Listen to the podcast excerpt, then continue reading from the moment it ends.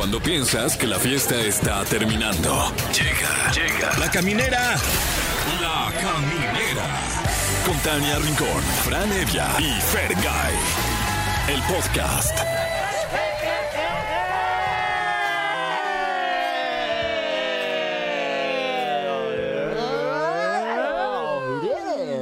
Me cansé. Hola, hola, ¿cómo están? Bienvenidos, gracias por estar con nosotros. Yo soy Tania Rincón y aquí comienza La Caminera. No, hombre, gracias a ti. Yo soy Fran Evia. No, hombre, gracias a ti, Fran, gracias a ti, Tania, pero sobre todo gracias a los camineros. Claro. Bienvenidos, Ay, yo soy. Fergay.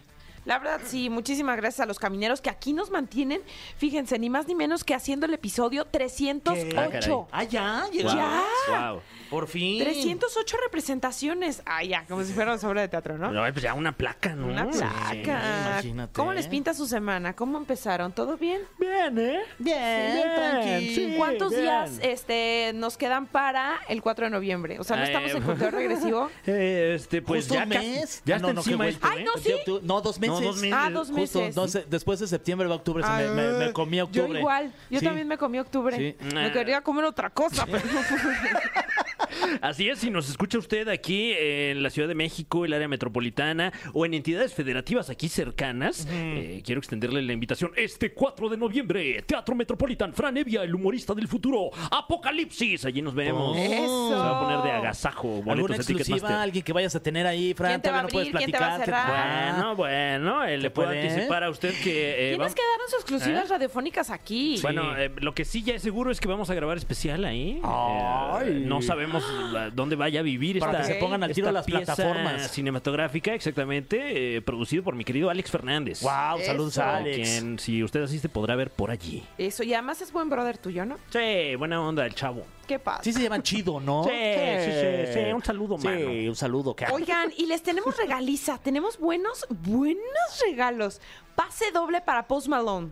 Que ¿qué- ya es mañana. ¿Y qué tal, qué tal va a estar el Es tu de último Post día de Malone? Mi Fran, ya es el último, ya es el último, te lo prometemos. Eh, ¿Cuál es la pregunta, perdón? ¿Cómo va a estar el concierto de Post Malone? Pues buenísimo, Eso. ¿no? Pues Ya- buenón ya va a tengo estar. mis boletos. Y Muy también bien. tenemos pase doble para el RFS que va a estar bueno, Oye, ¿eh? ve, checa, va a estar Natanael Cano, Ah, caray. Fuerza Régida, La Arrolladora, Uf. Alicia Villarreal, Uf. que los cadetes de Linares, No. Buenazo. que Duelo, que Pesado, que Ramón Ayala, que Yaritza y su esencia Chicken. Wow. No, hombre, va a estar buenísimo. Va a estar bueno. Se va sí, a poner sí, sí, pita de bien, ¿eh? ambiente, ¿eh? Sí. Oigan, y también tenemos eh, pase cuádruple para Daniel Sosa en el Auditorio Nacional. Va a Así es, para que vaya con toda la familia a ver al Niño de Oro Daniel Sosa, Auditorio Nacional. Que es mañana el de Daniel, ¿verdad? ¿Es mañana? Ese, ¿No es el 5 de septiembre? Sí, Ah, sí, mañana ¿no? es Ah, 5. caramba. Ya es el Estamos 5. perdidos Pues en el tiempo. Ya es mañana para que marquen ahorita y se lleven los boletos para Daniel. Y si no tienen, también cómprenlos. Exacto. Está bien bueno. Y tenemos también pase doble para el Festival Multiverso. Ese va a ser el cumpleaños de Fer, el 14 de octubre. Así que por favor, hablen porque esos boletos van a borrar. Va- borrar, a volar. Sí, bueno, como entre volar y correr, ¿no? Oye, y hablando de volar, Y yo ¿vieron? diciéndoles, ¿cómo les pintan Sí, la pero semana? vi- hablando de volar, ¿vieron el video ese de la avioneta que están haciendo como un gender reveal, esta develación de- del sexo del bebé? que no, que pero ahora estre- que me entero, qué bueno que no lo vi, ¿eh? Ay, no, Fran, ni lo veas, la neta. Lamentable. Ay, sí, qué tristeza.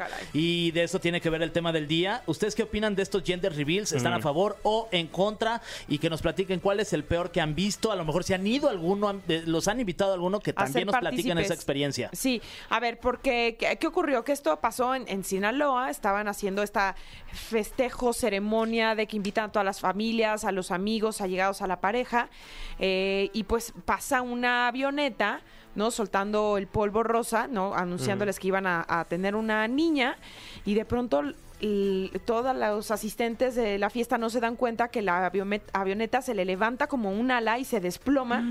Y lamentablemente, esto es lo más triste de todos, que el piloto perdió la vida en el accidente. Pero bueno, hay muchos para recordar y que son de verdad terribles. El de la pelea de gallos, ¿no? La develación Claro. de sec- del, del sexo ahí, en la que el papá corre y se trepa a la mujer embarazada y la mujer lo carga. Todo mal, ¿no? Todo mal. Sí, ese no, no, no lo recomendamos, ¿eh? Ni ninguno tampoco. Eh, me acuerdo eh, este en el que van a tienen un globo ahí como con helio y de ahí saldrá alguna sustancia de algún color que nos revelará el, Sí. el- el sexo de este eh, bebé y se les va el globo. Ay, Sí, qué Todo mal, se contamina, como que le haces el feo a... Si querías niño y es niña, le haces el Sí. feo, No, queda y- el testimonio del papá para siempre. Ah, No, y además ni se enteraron, o sea, ya se fue el globo a quién sabe dónde, ya Sí. se enteraron los Reyes Magos antes que ellos. Sí, no, no, no lo hagan, oigan, oigan. Y bueno, tenemos invitadazo hoy aquí en La Caminera. Va a estar con nosotros Sergio Ochoa. Es un actor, actorazo, la neta, y Actorazo. buenísima onda. Viene a promocionar la obra El Cuidador. Mamá, las llaves del coche no van en el refri. Eso. Y Es vamos a un- con él. Un gran monólogo y además eh, de un gran colega que hace mucho no veo. Qué ¿Ah, sí? risa, qué risa Sergio Qué Ochoa. bueno ¿Dónde lo conociste? Eh, haciendo stand-up. Ah, sí. Así que... Él también le estaba dando ahí, pues, bueno, o sea, hace monólogo. Yo creo que lo, lo platicaremos al rato, pero me imagino que, que de ahí se desarrolló eh, en buena medida este monólogo, el cuidador mamá, las llaves del coche no van en el refri. Ok. Oigan, y también estará con nosotros Gaby Mesa y le vamos a preguntar... ¿Qué ver, Gaby Mesa? La licenciada nos va a hablar de cine, pero de sus series, pero sus películas en plataformas. Así que, de manera oficial, comenzamos en La Caminera de lunes. Oye. Vámonos con musiquita. Feliz Día Mundial de la Salud Sexual. Ay, hay que Ay, celebrarla pues sí, siempre. cuídense, cuídense. Cierto, Sí, cierto. sí. Bueno, vamos a escuchar a Ed Sheeran, Eyes Closed. Ay, con todo el romanticismo de Cani García y Karin León, te lo agradezco. Esa rola me gusta y me gusta mucho, pero también me gusta escucharlos a ustedes que se comunican con nosotros a los teléfonos 55, Fran. 55 51 66 38 49 o 55 51 Es que Fran 66 se lo sabe de 38 memoria. Sí, Fran. 50. El tema del día, los gender reveal. ¿Qué opinas? ¿A favor? ¿En contra? Hola, ¿quién habla? Hola, ¿qué tal? Con, con Johnny. ¿Qué, tal, Johnny? ¿Cómo estás? Hola, hola, ¿cómo están? Muy bien, Johnny, ¿tú qué nos cuentas? ¿Estás a favor o en contra de estos rituales que hacen los papás para decidir este es niño o niña? Pues, la verdad, estoy a favor, A favor. Ok. pero que siempre y cuando se hagan bien. Ah, Ajá. mira, esa es buena idea. bueno, sí, eso que es como que eh, toda la incógnita, todo el querer, el, ah, la emoción, y de repente, ¡pah! Yo creo que por eso, a favor. ¿Estás a favor? Oye, ¿y tú eres papá? No, no, no, no. No, hasta No, te- no, hasta te no, asustaste, Ah, Johnny. claro. No, estás a favor de que te inviten a la fiesta, ¿no? Claro. Ah, claro, sí. Ah, ya sí. veo. Dice Johnny, soy papá. Eh. Oye, Johnny, ¿ya has ido alguna vez a uno de estos eventos Gender Reveals? ¿Te han invitado o nah? No, no. ¿Quieres que te inviten para que ahí nos digas cuáles son tus redes sociales para que vayas? Sí, está bien, este, doble mundo, a paseo parezco. Ahí está, doble mundo ahí para que lo inviten. Mándale mensajitos de, ay, te Sí. vente a nuestro Gender Reveal. Sí, te metes ahí la reseña del gender Ujú. reveal. Ajá, no, sí, muy bueno, ¿eh? No hay... O sea, pero a ver, dime, si tú te fueras a convertir en papá, ¿cómo harías eh, la develación del sexo de tu hijo? Mm. ¿Cómo? Si tú te fueras a convertir en papá, ¿cómo harías la develación del sexo de tu hijo? En un bar, así como el, como un chiste que por ahí que, que vi en un video, Ajá. que se llama cumpleaños Ajá. y lo sorprendieron con un, este, con, bueno, fue una broma que supuestamente, este, estaban, estaban embarazados, que se puso pálido y todo. Ajá. O sea, al final de cuentas, pues no, nada más decía, al final, no, era una broma, no, no te preocupes. Ah, va, ah, está bien. Entonces, yo creo que así sería. Ah, Así. ok. Entonces, en, en caso de que, de que fuera tu gender reveal, lo que te gustaría es que fuera una broma. Ah, sí. Ah, ya veo, ya veo. O sea, ni por error te, Que te fuera un chiste y Mm. no el convertirte en papá. Ah, sí. Perfecto. Oye, querido Johnny, pues te vamos a dejar en la línea. eh, No, hoy no está Monse hoy. Pero te vamos a dejar con Max. Ah, muy bien. Y Max está así de, a ver, a ver, ¿qué- ¿para quién le voy a dar boletos? Pues Tenemos boletiza para varios, ¿eh? Post Malone, Arrefes, Daniel Sosa y Festival Multiverso. Para el multi. Órale, All bueno, right. pues te quedas con Max en la línea para que tome tus datos y te consienta como te mereces. Vale, gracias. Gracias a ti, Johnny. Siento que Johnny se- ni se enteró de qué Sí, estábamos no, hablando. no, ni nosotros. No, porque a lo mejor no entendió el tema. No, güey, y además el tema está en inglés. Gender reveal. Sí, yo por eso dije ceremonia de develación del sexo. Pero bueno. Bueno. ¡Ay, ya estamos de regreso y nos agarraron, pero en la chisma, en una chisma muy emocionante porque nos encanta tener a este personaje que ahorita se los vamos a presentar porque es un todoterreno, pues si lo hemos visto pues como actor desde muy chiquito, siempre la verdad es que muy pegado también a las tablas, como dicen los, los actores, las actrices en el teatro, pero también en novelas, en series y bueno, pues también pasando por Reto Cuatro Elementos. Eres un todoterreno y nos encanta que estés aquí, nuestro querido Sergio Cho. Gracias, gracias. No, hombre, ¿sabes qué? El afortunado soy yo, me encanta venir aquí. La verdad es que Ay, muchísimas bienvenido. gracias, gracias. Gracias, bienvenido. Qué Oye, gusto el conocerte. otro día estábamos en hoy y llegó nuestro querido Arad de la Torre Sí. y nos dijo, por favor, háganse un favor y tienen que ir a ver el monólogo de Sergio. Ay, mira, qué... Así llegó, o sea, es- llegó conmovido, o sea, de que dijo que no paró de llorar. ¿Por qué no nos podemos perder este monólogo? Y, y cuéntanos dónde nace y dónde surge la idea de, de contar de una manera tan particular. Una Fíjate, enfermedad. El monólogo sale porque mi mamá eh, le dio Alzheimer, Cierto. ¿no? Entonces yo fui su cuidador y entonces, obviamente, mi mamá era actriz y comediante Leonildo Ochoa. Sí. Y entonces, pues de repente le da Alzheimer y cuando tienes un, a un ser querido que le da demencia, pues muchas veces a veces uno es cuidador por decisión y otras veces porque tienes que hacerlo, porque no. Entonces, yo eh, me boqué de cuidar a mi mamá durante 10 años. Y entonces, en este cuidado, empecé, pues obviamente sufres mucho y te duele mucho ver a tus papás que van creciendo, ¿no? Y de repente vas- ves cómo van poco a poco perdiendo y más con una demencia como el Alzheimer, ¿no? Pero yo estaba en ese momento haciendo stand-up también. Sí. Y entonces yo escribía a manera de catarsis para, para reírme y para poder sanar el dolor que tenía. Eso se convirtió en un monólogo, ¿no? Que se llama El Cuidador o Mamá, las llaves del coche no van en el refri, ¿no? Sí. Pero entonces lo que hice es que a través del humor empecé como a sanar mis cosas. Empecé a permitirme reírme del dolor.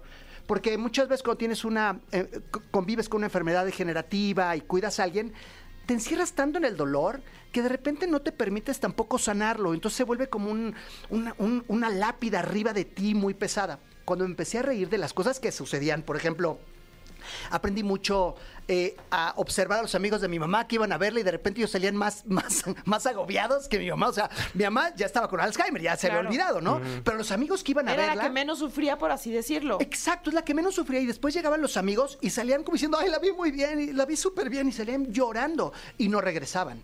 Porque obviamente les dolía. Claro. Todo eso empecé a ponerlo y empecé a escribirlo sobre el humor. Ahora bien, es un monólogo muy divertido, te ríes mucho, pero también es muy fuerte. Porque cuando ya te estás riendo es cuando empiezas a ver todos los mensajes. Y eso es lo que, hace, es lo que pasa con, con la catarsis, ¿no? Que Claro. te ríes y después dices, ¿por qué estoy llorando si estábamos riendo? ¿En qué momento?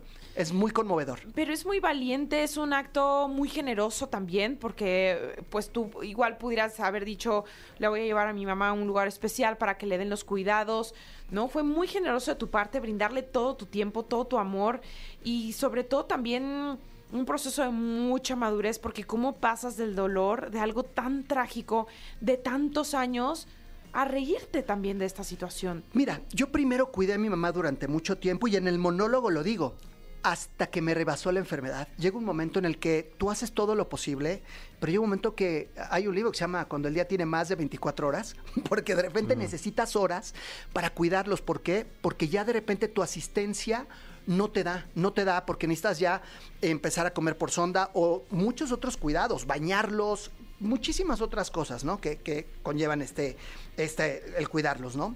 Y obviamente después de eso, o sea, después, después de eso, yo creo que, yo creo que me cansé de sufrir. Me can- llegó un momento en el que, en el que ya llegas, tocas piso, sufres muchísimo y no vas a hacer nada con ese dolor. O sea, si me explico, dices un momento que ¿sabes qué? Lo tengo que superar. Y la manera fue que me metí a un curso de apoyo, a un grupo de apoyo, y yo veía las otras historias de otras personas que tenían Alzheimer, o sea, otros familiares, y, el, y por eso los grupos de apoyo funcionan mucho, porque tú ves esas otras historias, y muchas otras historias puede ser que tú digas, eso está mucho más fuerte, y ellos de tu historia aprenden, entonces aprendes de todo y te das cuenta sobre todo que no es algo personal de la vida, que no la vida no dijo a ti te voy a hacer sufrir, sino que dices, bueno, pues, a todo mundo le puede pasar, no sabes por qué da Alzheimer, pero no solamente Alzheimer, cualquier enfermedad, cualquier enfermedad degenerativa, Degenerativa. ¿no? Y obviamente es un monólogo universal. Si no tienes Alzheimer, eh, Alzheimer, tienes que verlo de igual manera. A lo que voy es, a todos nos duele ver a nuestros papás crecer. Nos llevemos bien con ellos o no, pues nos duele. Y porque aparte de todo también, pues sea como sea, pues yo también voy para allá. O sea, todos vamos para allá, ¿no? Entonces, Cierto. alguien igual en un momento, pues igual y también van a tener que cuidar, Cierto. ¿no? Oye, y, y este, eh, es que, no, no- bueno, monólogo, pero no sé cómo llamarle, porque eh, tú lo, digamos que lo escribes, ¿no? Sí. Casi que eh, en el escenario de, de estos años en el que comenzaste con el unipersonal a la fecha, ¿qué tanto se ha desarrollado el texto?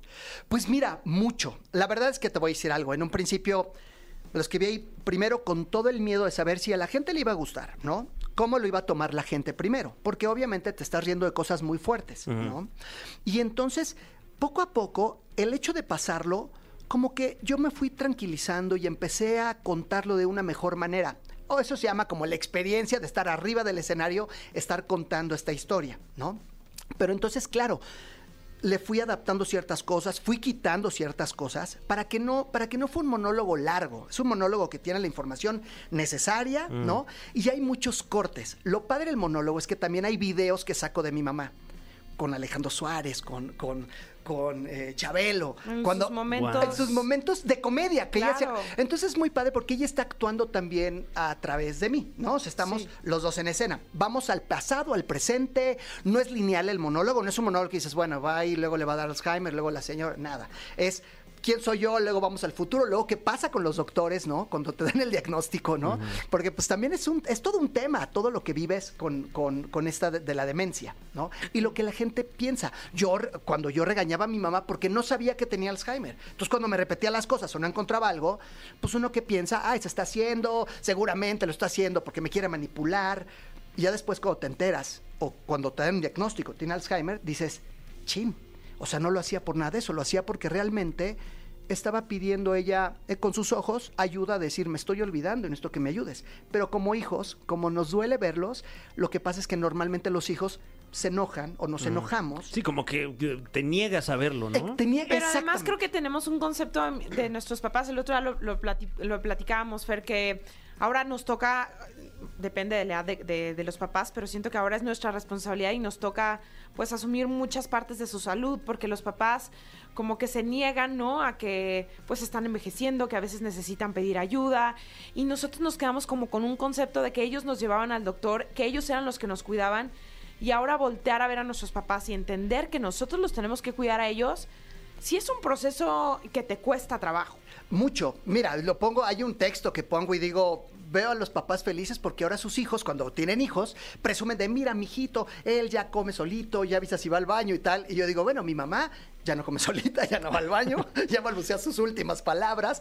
Es como lo mismo, ¿me entiendes? Solo que, claro, los papás empiezan, con sus hijos empiezan a enseñarlos y acá empiezan a desaprender, Cierto. ¿no? Entonces, todos esos mínimos recuerdos que tú puedas ayudarles a que no se pierdan es lo mejor. Y lo más importante, pues estar, estar conscientes de que es un proceso también, un proceso degenerativo y, ¿no? Y, y que vamos hacia allá. Porque, de- ¿sabes qué pasa? De repente, de repente ponemos la vara muy dura con las redes sociales, con todo lo que está viviendo, o sea, tenemos un- un- una rapidez en todo lo que está sucediendo, que de repente digo, qué difícil es crecer, ¿no? Porque cuando llegas a una máquina donde está automatizada y llega un señor grande que dice, puta, ¿dónde pongo qué? No tengo ni idea, ¿no? Luego viene la asistencia y la asistencia normalmente no es tranquila, no es como de, señor, le ayudo, ¿no? Es como de desesperados. Entonces, esa parte es por lo menos mi granito de arena para decir, bajémosle un cambio, ¿no? Y entendámoslos, ¿no? La empatía. Oye, y además de, Empatía. bueno, de, de esta, de esta catarsis que es para ti eh, llevarlo a un monólogo, al teatro, para compartirlo con, con la gente, este, pues si pudieras darle a lo mejor algún consejo de, de alguien que nos está escuchando y que quizás está pasando por una situación que está en el inicio de esta Claro. este, enfermedad, ¿cuál sería algo que tú podrías decirle y compartirle a la gente? Pues mira, yo les diría que de entrada, pues lo de siempre, no se desesperen, ¿no? Y sobre todo, eh, tengan, tengan mucha paciencia y cuando, específicamente con demencia, si te preguntas 70 veces lo mismo, ¿no? Tu mamá, tu papá, porque se lo olvidó, porque está estresado, por lo que sea, ¿no? Más bien hay que escucharlos y no desesperarse. ¿no? No desesperarse, porque cuando están preguntando es porque realmente no saben qué onda. Entonces, tener mucha tranquilidad, informarse muy bien y no cuestionarlos. ¿No? Cuando alguien tiene demencia es muy normal que digas, ¿te acuerdas quién soy? ¿Te acuerdas? Entonces ves la cara de... mi mamá, angustia. mi mamá hacía una cara que decía Claro, como... no sé quién es esta persona, pero me siento presionado. Exacto, no sé quién es, pero tengo que decirle algo.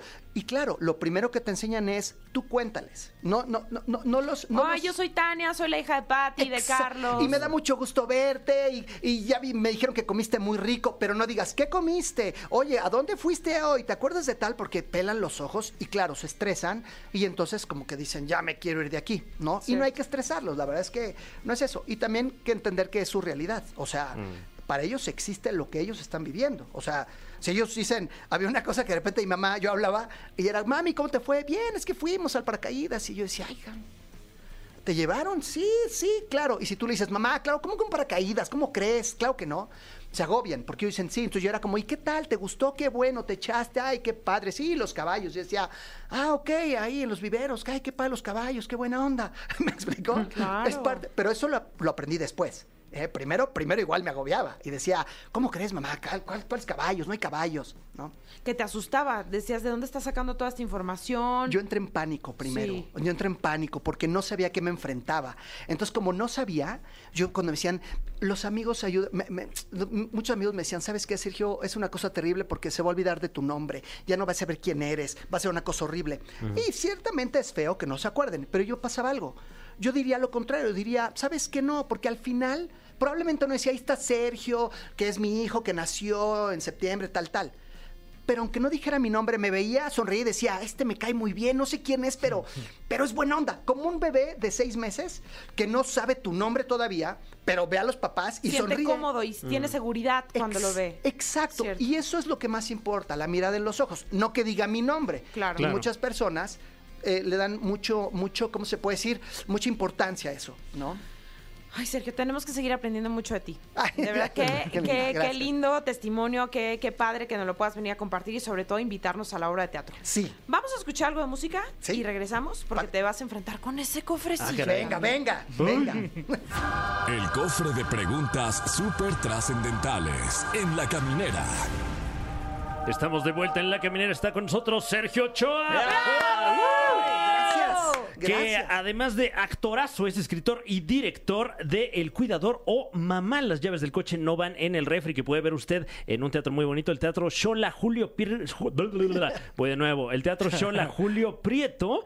Eh, esto todos los martes a las 8.30 de la noche hasta el 19 de septiembre. Así es, así es. Ahí estamos. Vayan, vayan, vayan. Sí, nosotros ya estamos esperando el cambio de horario para poder ir porque nos agarren vivos. Ya sé, caray, ya sé.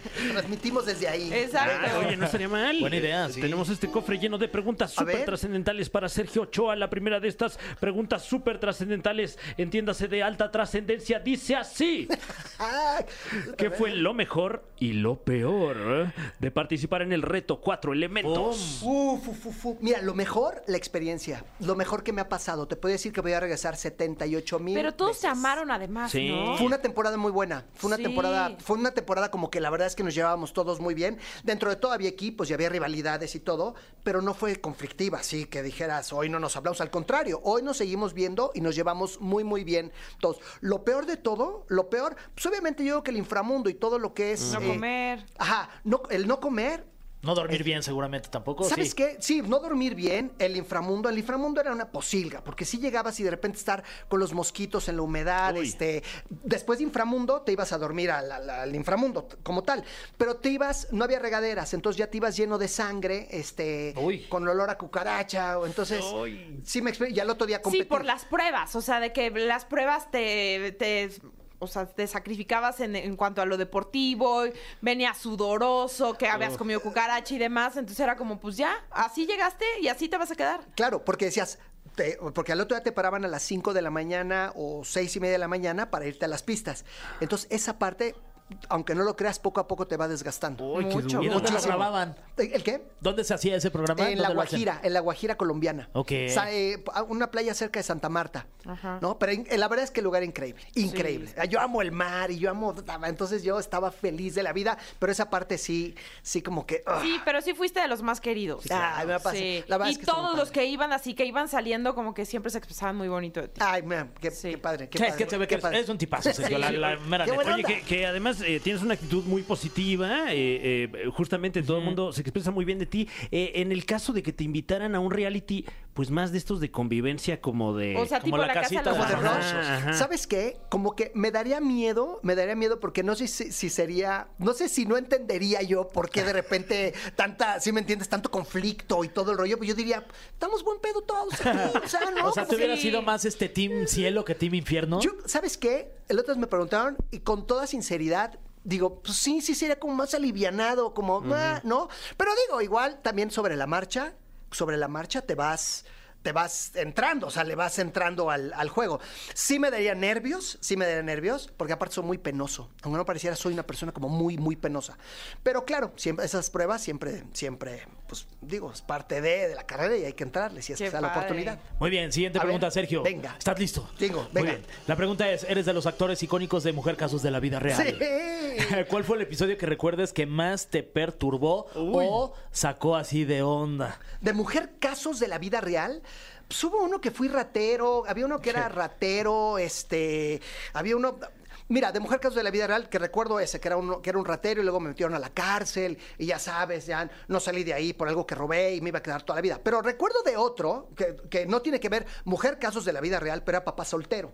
Y en ese papá soltero recuerdo que Cesarín y yo eh, teníamos esta, veíamos videos para adultos Oh, en la. VHS y recuerdo que se metía en la VHS y se quedaba atorada la de esta y llegaba César Costa a decir, Ay, hoy quiero ver mi, programa y, na, na", y nosotros era como, no, no, entonces ese sí recuerdo y era buenísimo ese capítulo, güey. ¿Y qué, qué utilizaron? Si, era- si era un cassette este Era beta, VHS, era- era beta, era beta, era beta. ¿Y qué tenía? No era una película porno, evidentemente, o una película triple X, ¿o sí? Era una ¿O- película sí? triple X, o sea, era como se, se trataba. Y claro, Ah, sí. obviamente, Papá Soltero siempre tenía el final. Un mensaje. Un mensaje. Entonces siempre hablaba con nosotros de, Ajá. no, está bien, pero a su Ay, edad. Cesarín, y la Claro, pero rebobinen la película. Exacto. Oye, pero sáquenla. porque hace poquito se manejó la versión de que iba a regresar Mm. papá soltero. ¿Te, te buscaron para eso? Mira, no, no me buscaron. eh, sé que la iban a hacer eh, y creo que sí me iba a llamar abuelo soltero. Ajá. Abuelo soltero, ¿no? Pero obviamente lleva mucho tiempo planeándose. Entonces ha habido como muchas etapas de que la van a hacer y luego que sí, luego que el presupuesto, luego que no. Seguramente todo mundo pasó por papá soltero y por mujer casos Sí. de la vida real. Yo creo que todos los actores, eh, hoy muchísimos conocidos, yo creo que empezamos ahí. Sin lugar a dudas. Saludos a. Pocholo. Sí, pero feliz de la vida, el amigo Ay, sí, era una de mis series favoritas Sí, cuando era, buenísima. era más niña. Siguiente pregunta. Se abre el cofre y dice así. A ver. ¿Has hecho comedia? ¿Quién es tu comediante favorito o favorita? ¿Mi comediante favorito? Sí. Eh, bueno, Bueno, es que puedes decir del stand-up, Puede ser, de, puedes decir puede ser de la vieja guardia también y de la nueva. ¿Cómo ves? pero mexicanos, ¿no? No, de lo De que guste. Ben Stiller me gusta mucho. Ajá. Ben Stiller me parece fantástico. Y luego se pone Me encanta. profundo. ¿Te acuerdas de eso? una película en Islandia? Sí, sí, o sea, Sí.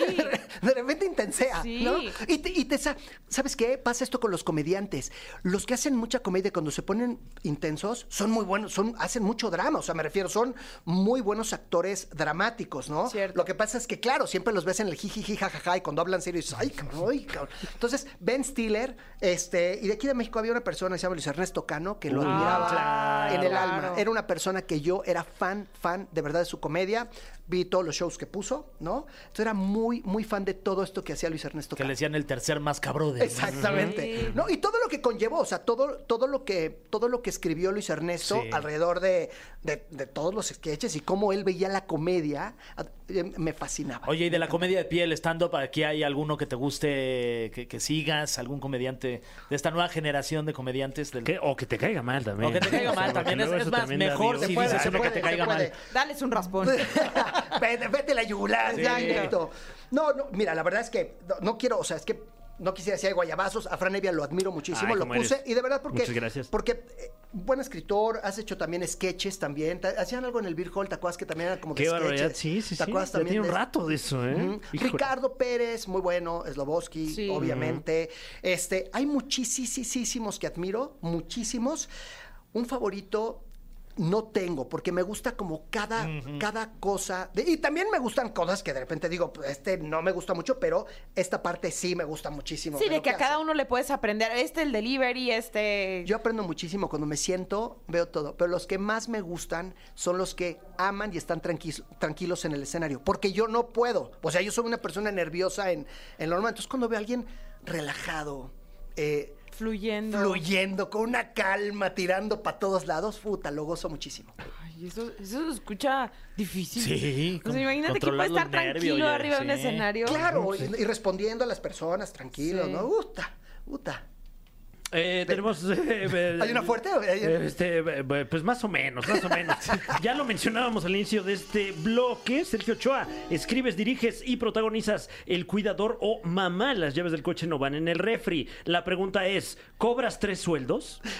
No, afortunadamente, o sea, me encantaría cobrarte solos, pero no, porque aparte de todo produzco la obra. Ah. Entonces, cuando tú eres productor y todo el asunto, lo que tienes que hacer estás en todos lados. Es tal cual es como de chiste, como de, deja, tienes que hablar con el taquillero y soy yo. Hola, ¿qué Voy tal? a, ¿Qué tal?" venir, voy a vender palomitas. Vas a hablar con el de ventas. Hola, ¿qué tal? Soy yo. Como que todo lo, llega un momento que lo tienes que hacer tú, porque si no, no hay manera de hacerlo. Me Claro. encantaría tener, tengo un equipo de por medio, por supuesto, ¿no? Están personas que me ayudan, eh, que, que me echan la mano. Pero en general me encantaría tener así como el área de tal, de marketing, de publicidad y de vendefechas y todo el asunto. Pero la verdad es que el día a día, pues tú lo tienes que hacer todo. Cuando hay una mudanza de teatro, ¿no? Yo voy y me trepo con ellos al camión y cargar el piano y moverlo y la pantalla. Oye, y justo hablando de mudanzas, ¿pensarías llevar esta obra a provincia, llevarla a otras partes? Sí, la he llevado, ya hemos ido a varios lados, ¿no? A, a muchísimos lados, pero luego vino pandemia, entonces se cerró todo. Pero hemos ido a Mérida, San Luis, a Querétaro, este. Oye, nos, a contabas que, que la montaron en inglés también. Sí, de repente empecé a traducirla en inglés, por el puro gusto de, de ver qué pasaba, dónde llegaba, ¿no? Y ya. Y la gente me decía, ¿pero para qué la haces en inglés si no hay como ahorita nadie te está contratando en inglés? O sea, no hay nada. Y yo dije, pues no sé, pues va a practicar. cuando se ofrezca. pues, para cuando se ofrezca. Y además un material tan, tan valioso, pues de repente eh, sucede que, que las obras teatrales se adaptan en otros territorios, ¿no? Totalmente. Mira, pasa algo. Tú no importa si eres chino, japonés, este, africano, todos de donde vengan tenemos papás y esta historia les va a pegar. eh, Amor universal. Amor universal, ¿no? Entonces, entonces la traduje y la presenté por allá en, en Los Ángeles y en Calgary, Canadá, ¿no? Y claro, lo que es la inconsciencia de no darte cuenta. Si me dijeras ahorita, lo pensaría y diría, uh, está bien, o sea, híjole, porque sí es más complicado. En ese entonces ni lo pensé. Que lo puedes hacer, fue en junio, hace, hace como dos años o tres años. Puedes ir acá. Y fue, claro, ahí la tengo, la traduzco y todo el rollo. Porque nunca me di cuenta. Después dije, qué fuerte, o sea, se logró, pero, pero obviamente. De repente hay cosas que tienes que hacerlas así, sin Sí, pensar. sin Oye. Sergio, este, ahorita, bueno, te pueden ir a ver en el Teatro Shola, Julio Prieto, a las 8.30 de la noche todos los martes hasta el 19 de septiembre. ¿No has pensado a lo mejor quizás en un futuro grabarla y venderla tal cual como un especial para alguna plataforma que se quede así como un homenaje para tu mamá por el resto de los días de la eternidad? Sí, y está puesta ya, está en Teatrix la obra. En Ah. Teatrix. ¿ubican Teatrix, la plataforma de teatro? Sí, sí, sí. Ok, en Teatrix está la obra, la grabamos en pandemia, ¿no? A tres cámaras y todo. Y está la obra eh, en teatrix.com, o sea, en Teatrix México se meten y obviamente está. Y también en, en- ay, se me fue el nombre. Ah, ¿Te puedo decir? En Sí, Total claro, Play. claro, en claro. Total Play, en Total Play. Ahí te metes y también está Ole. ahí el cuidador. Ah, está buenísimo. Claro, claro, el, el teatro, una cosa es verlo en tele y otra cosa en vivo. vivo. No, pero es lo mismo, es como muchas veces ves conciertos en tele y cuando vienen, pues los quieres ver en vivo también. Entonces, ahí lo pueden ver en Teatrix, está la obra, la pueden ver. Está, y queda- quedó padrísima. Oye, pues muchísimas gracias, de verdad. No, gracias hombre, por gracias estar aquí con nosotros.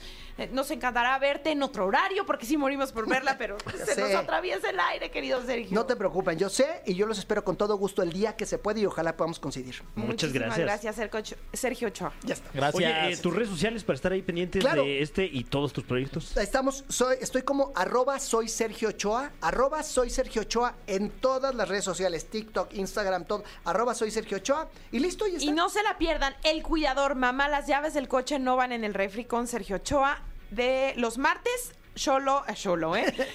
No vaya, Está vaya acompañado. bien, Teatro sí Chola, Xolo, Julio sí. Prieto a las 8.30 todos los martes. Ya Muchas está. gracias. Gracias, a ustedes. Gracias. Vamos a escuchar Amor Clandestino, que la canta Maná y Eden Muñoz. Les quedó bien preciosa, la verdad.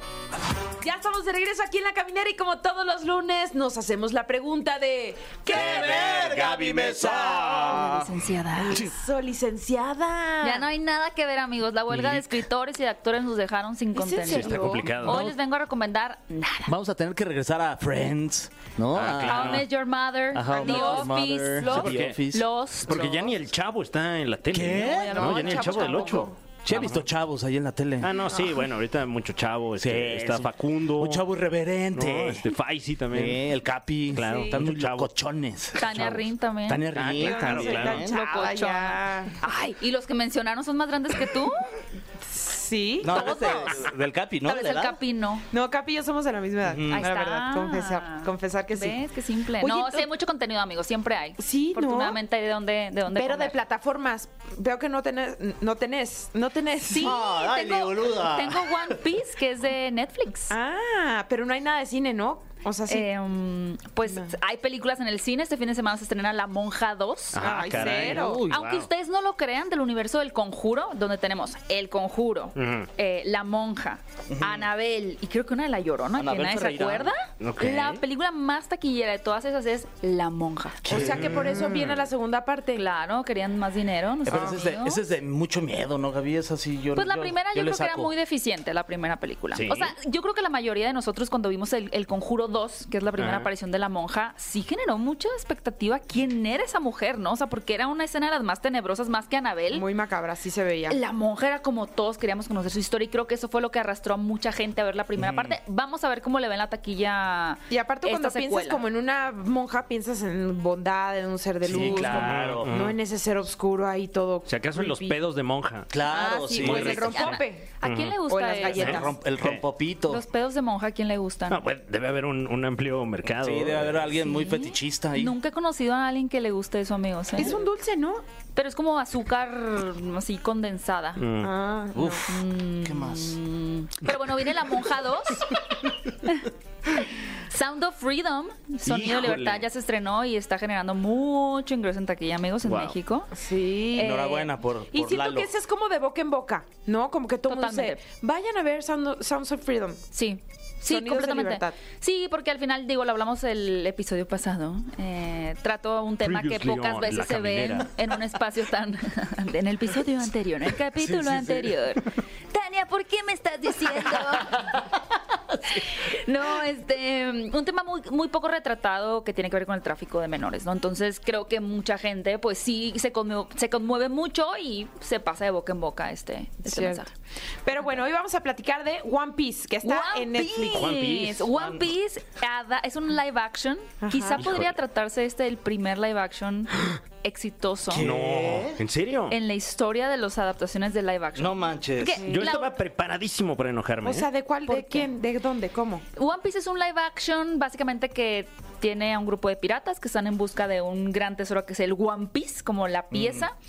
Y es el anime más largo que se ha hecho en, en la televisión. Tiene como, ¿qué serán? Como 300 Francis, No, sabes, no, no, no. nos dijiste que ya viste todos, Eh, ahorita neta. ya van 600, no ya van más más de mil mil. episodios sí Eh, te digo yo hace unos 10 años vi los primeros 200 Wow. episodios Qué que anticipo es más o menos lo que abarcará la primera temporada nada más de ver el trailer Totalmente. Te faltan una quinta parte, Fran. Eh, exactamente Y o sea me quedé sigue muy escribiendo la muy historia. Pero aquí te la resume, ¿no? En One Piece ya, live action. oye oye wow Oye, sí, se, se Sí, resume. El primer, el primer episodio. Es una joven que tiene memoria. ¿Cómo? ¿Qué es eso? ¿Estás leyendo Así otra dice. ¿Cómo que hay jóvenes que tienen No, dice, eh, Monkey D. Luffy es Ah, una sí. joven que desde que tiene memoria Ah, sueña un- con una vida de un libertad. joven. Ah, un joven. Por que eso es yo decía que no se lee. interpretado por el mexicano Iñaki Godoy. Oh, Amigos triunfando, ¿eh? Es algo de Beto Godoy, el de ahí de la playa de Acapulco, que tiene un No restaurante bien rico de- creo. mariscos, pero bueno, en, Pero en fin. Iñaki, la, la serie de One Piece logró superar en, en los primeros visionados a Merlina. Entonces, estamos hablando que Iñaki Ok. está rompiéndola. Lamentablemente, él ahorita no está pudiendo hacer la publicidad Por el la paro. huelga. ¿Y de dónde salió Iñaki Godoy? Que la verdad, con todo respeto, yo no, lo conocía. Iñaki salió en una película que se llamó Mex Zombies. Ah, sí, con Bárbara Regil. Mm, No. No. Es que hicieron O sea, otra. este. Hicieron otra de zombies, ¿no? Iñaki tiene un rato haciendo películas mexicanas, pero este sí fue como su gran Wow. salto a, a Wow. Hollywood y es una y es una ¿cómo se dice? Una IP, una propiedad Instituto intelectual. Politécnico. Sí, yo también, te juro que pensé, dije, es el del Instituto No. Politécnico. A ver, la última película de live action de anime fue Caballeros del Zodiaco. Fue una Uy, porquería. guau, guau. Fue un fracaso en crítica y un fracaso en taquilla. Terrible, sí. Antes de eso, Mortal Kombat, digo, esto no es un anime, sino que es un videojuego, pero también es como cultura, ¿no? Así medio otaku. Eh, más o menos le fue. Pero lo que es Dragon Ball y todos esos live action de Bueno, Death eh, Note, Full Metal Alchemist, que eh, había mucha especulación y le fue terrible también. Cowboy, Cowboy Bebop, Ajá, también Cowboy le fue muy mal. Y a esta de One Piece, Siento que están hablando En coreano. en otro idioma que Coreano. yo desconozco. Directamente, sí. amigos, ¿cuál fue el último anime que vieron? ¿De qué me Este- hablas? Pues no, no he visto. Animación japonesa. O sea, no. Mm, No, yo tampoco, Gaby. Ni el Los supercampeones eh, cuentan. Ah, ese claro, Ah, sí. Hello Kitty. Eh, Pues Sanrio es eh, japonés. Bueno, sí. ya había una Sé que animación de- Había un parque de diversiones. A mí me tocó ir al parque de diversiones en Japón de Sanrio y me subí en una Hello. Kitty por el agua. ¿Qué? ¿Qué? Era una- aparte, creo que ya lo cerraron. Uy. No estoy segura, pero hacían Halloween Nights. O creo que eso es lo que dejaron de hacer. No. Y entonces toda la gente iba disfrazada como de Hello Kitty. No, terrorífico, muero de amigos. Sí, Ahorita vendían me voy a bebidas así con. Keropi y Batsmaru. Bats Keropi. Baru, Ay, Sí. wow. Si eres medio taco entonces. O mm, taku de... De pastor. Sí, Poki sí. Bueno, Francia habla este mismo idioma. Yo no veo tanto anime, pero creo que tienen historias muy interesantes. Plataformas como Crunchyroll, por ejemplo, creo que han también dado esa puerta para los fanáticos de anime, no quedarse con solo ciertos géneros, como la Claro. fantasía o acción, sino, oye, pues acá también O sea, drama, existe una plataforma ficción. de streaming que solo tiene anime. Es correcto. Ay. Estamos perdidos, Guau, Fer. sí, Somos esos perdidos. tíos Perdidos. perdidas. No, Crunchyroll y, y le podría entrar el, el- el usuario eh, casual Sí. desde Dragon Ball, por ejemplo, Exacto. Dragon Ball Super, que O ahorita, One Piece. si a usted le gustó Dragon Ball en los noventas, incluso en los ochentas, porque creo que es de los ochentas, o los dos miles, Ajá. le puede entrar a los nuevos episodios de Dragon Ball. Totalmente. Y también, por ejemplo, uno de los últimos fenómenos, pues es Demon Slayer, Mm. que ha sido quizá el último fenómeno más grande de anime. Ni idea. Demon, Ni idea. ay, amigos, Ni idea. que Perdida. Tanjiro, Está buena, ¿eh? Perdida como perro en periférico. y ojalá que no me atropellen. No, pues No, pero eh, rescátalo. eh, recomendable porque, eh, sobre todo, por ejemplo, esta Demon Slayer, muy perfilada al, al adulto contemporáneo ya. o sea. Totalmente. Demonios, peleas, muchos demonios. Yo dejé de verla porque me daban pesadillas. Pero bueno, One Piece con el ya se lanzó todo a Netflix, ya pueden ver la primera temporada completa. ¿Cuántos La- capítulos son? Ocho me parece. Ah, no está grave. No, ya- yo vi el primero y me gustó bastante porque creo que sí logran transmitir ese sentimiento cuando veías anime que era como muy exagerado, como de ¡ah! Y que cuando lo hacen live action lo llevan a un terreno tan realista que es como, pues le quitaste la emoción, o sea, le quitaste como el punch y creo que aquí logran un balance interesante. Ok. Y la historia Y si es no fuera como inspirada en anime, ¿qué género podrías decir que es? O sea, o- Anima- este, animación, aventura. Ok. Es una serie completamente aventura para toda la familia. Bueno, tienen unas escenas, bueno, no para toda la familia. Quizá es... eh, Violentas, claro. este, Sí, o sea, para sí la tiene- abuela no. sí. o sexuales. Sí, ¿O cortan la a la mitad a un fulano. Ah, ok, no, entonces para mi abuela sean no. golpes, Para la abuela no lo va a poder ver. Pero mi otra abuela, Que sí le sí le gusta encanta, la ¿eh? sangre, el sablazo. Pues sí. bueno, gusta el ahora sablazo. le gusta el sablazo. Y- Red, White and Royal Blue. Red, White, White and Royal Blue es una historia de, el, o sea, de un enamoramiento picante entre el hijo de la presidenta de Estados Unidos Órale. Ah, y el hijo de como la primer ministro de, de Inglaterra o una ¡Ay, persona de la poder- realeza. ¡Qué Órale. poderoso!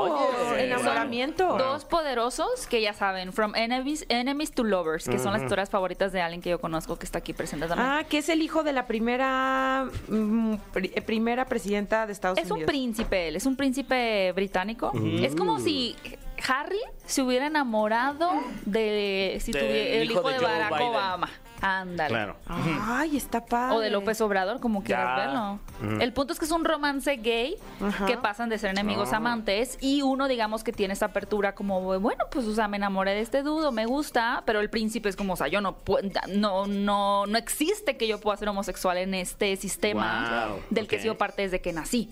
Tú conoces esta vida porque tu mamá fue presidenta cuando tú ya eras más grande y conoces, o sea, una vida socialmente más común, pero yo no. Y en Estados Unidos, claro. Sí, y lo que a mucha gente le, le gustó fue como que fuera la serie que sí se den permiso como de también tener sus escenas como más sexys. Esa sí la puede ver tu abuela también. Ok. Esa le- sí A la le que la gustan otra, los la abrazos. otra. Cosas Sí. más A la que le gustan los Una, abrazos. una abuela bien morbosa. Los hablazos, sí. sí. No, de, de cualquier tipo. ¿eh? Esta sí va a ser de sablazos. Sí. ¿no? Me hacen mucho daño, amigos, aquí la caminera. Ay, Gaby. Pero ya te estás curtiendo. Sí, ya, ya te la sabes. Tú, tú- tú- No, empezaste. delimitado Tú empezaste Claro. ahorita con lo de los abrazos. Sí, tú lo oye. dijiste. Pues, ¿Ustedes? Es Oye, mi abuelita. Oye. Bájale. Pero está linda, o sea, creo que está- hemos visto muchas historias como de, que- de relaciones homosexuales trágicas. O, digo, aquí sí tiene su dosis trágica un poco real, Ajá. pero también es una comedia romántica. Ok. ¿no? Es como para que te rías, dominguera, para que la pases bien. ¿Y este cuántos episodios tiene esta serie, Esta es Gaby? una Es- es película. película. Ah, es película. una. Afortunadamente. Ok. O sea, es una... en un centón te le echas. En Sí, un no, no. centón rico, sí. ¿Qué? Que en un centón está de volada. De volada. Sí. Y está basada en un libro también que pueden leer si les gusta la lectura. Muy bien. Es en varios centones, ¿no? El libro. Bueno, sí. ya dependerá de cómo lea usted. Sí. Pero sí es erótico el libro. Ah, no, entonces Ay, un centón, sí, ¿no? Otra opción para la abuela. Sí, no, no, un viajecito en, en metro y ay, ya me lo eché. Gaby, muchísimas gracias como siempre por tus recomendaciones. Bueno, pero antes, eh, ¿cuántas palomitas le darías a One Piece? Ay, híjole, pues que no la he visto toda, pero hasta este momento me gustó mucho el primer episodio, le pondría cuatro. Órale. ¿Y a la película Red, White and. Royal Blue? Tres. Ok. Sí, Eh, palomera. palomera. ¿La, la película en qué plataforma está? Perdón. La película está en Prime, Prime Video. Video. Ok. Ay, la voy a ver. Muy buena pregunta. Sí. Sí, sí la puedes ver. ¿O no? Sí, sí la voy a ver. Ah, bueno. Yo, Sí la todo lo puedes, que ya tú- te dio permiso, Están Gaby. guapos. Yo por un centón, yo sí la voy a ver. Sí, pues No, sí. En un centón. Por eso. Ah, ok. Bueno, Gaby, como siempre, gracias. Gracias, amigos. Gracias. Los Vamos quiero. con algo de música y seguimos en la caminera. Ay, amigos, pues este lunes, este lunes pesó, ¿no? Sí. ¿eh? Caray. Un lunes que se ha ido como lunes. Sí, ojalá que nunca regrese este lunes, ¿no? Ya. Es que como que ahora sí oficial ya empezamos el mes. Por eso Ay, yo como, claro. hoy es 4 de septiembre. Ah, caray, ya Mes tarde, ¿no? patrio, sí. ya, ya, ya, ya estamos en la formalidad de buscar los bigotes, las banderas y todo. O no rasurárselo para ya dejárselo para Ah, el 15. caray. Sí, pues sí, por el frío, ¿no? Ahora sí. Para dar no el grito. rasurárselo. No, el bigote. Ah, ok. No, sí, tampoco. Pues, Tampoco. Para dar el grito. Para dar el grito. Sí, bueno, si no hay el que da el grito es, es otro. Oye, el que ya dio el grito al más allá, lamentablemente, ¿sí? que se le va a extrañar a Steve Oye, Harwell sí, qué- qué a los 57 impresión, años. Qué sí. terrible. Sí, por una insuficiencia renal. Lo sentimos mucho. eh, para todos los entusiastas y familia y amigos de, de Smash Mouth. Dicen que luchó contra la adicción al alcohol y pues eso terminó justamente en la deficiencia. Y nosotros aquí le vamos a rendir un pequeño homenaje. Bueno, lo hicimos a lo largo del en programa. realidad el público que votó en arroba XFM. Y además creo que sí eligieron la canción que nosotros queríamos. Sí. All Star, Bueno, pues ganó esa y con esa nos vamos a despedir. que es del Shrek 1, ¿no? Shrek 1, Es del claro. Shrek, Sí, del le Shrek ganó 1. la de Shrek 2. uno. Yo dije, ¿Chuec 1? ¿Qué es eso? No, es que así hay un video de- Shrek. hay un video viral que dice Shrek. Sí, bueno, aquí en México se le conoce como el chuer. Chuec. Sí, sí, sí. Ay, bueno. Pues gracias por habernos acompañado. Pásenla muy bien. Ah, que dijeron, ya empezó. dijeron, no, ya le no, pusieron todavía play. no, Todavía no. Oye, está Steve Harwell aquí. Ay, No, no, todavía no. Todavía no. Ahora sí. Esto fue. Esto fue. La Caminera. Califícanos en podcast y escúchanos en vivo. De lunes a viernes, de 7 a 9 de la noche. Por exafm.com. En todas partes. Pontexa.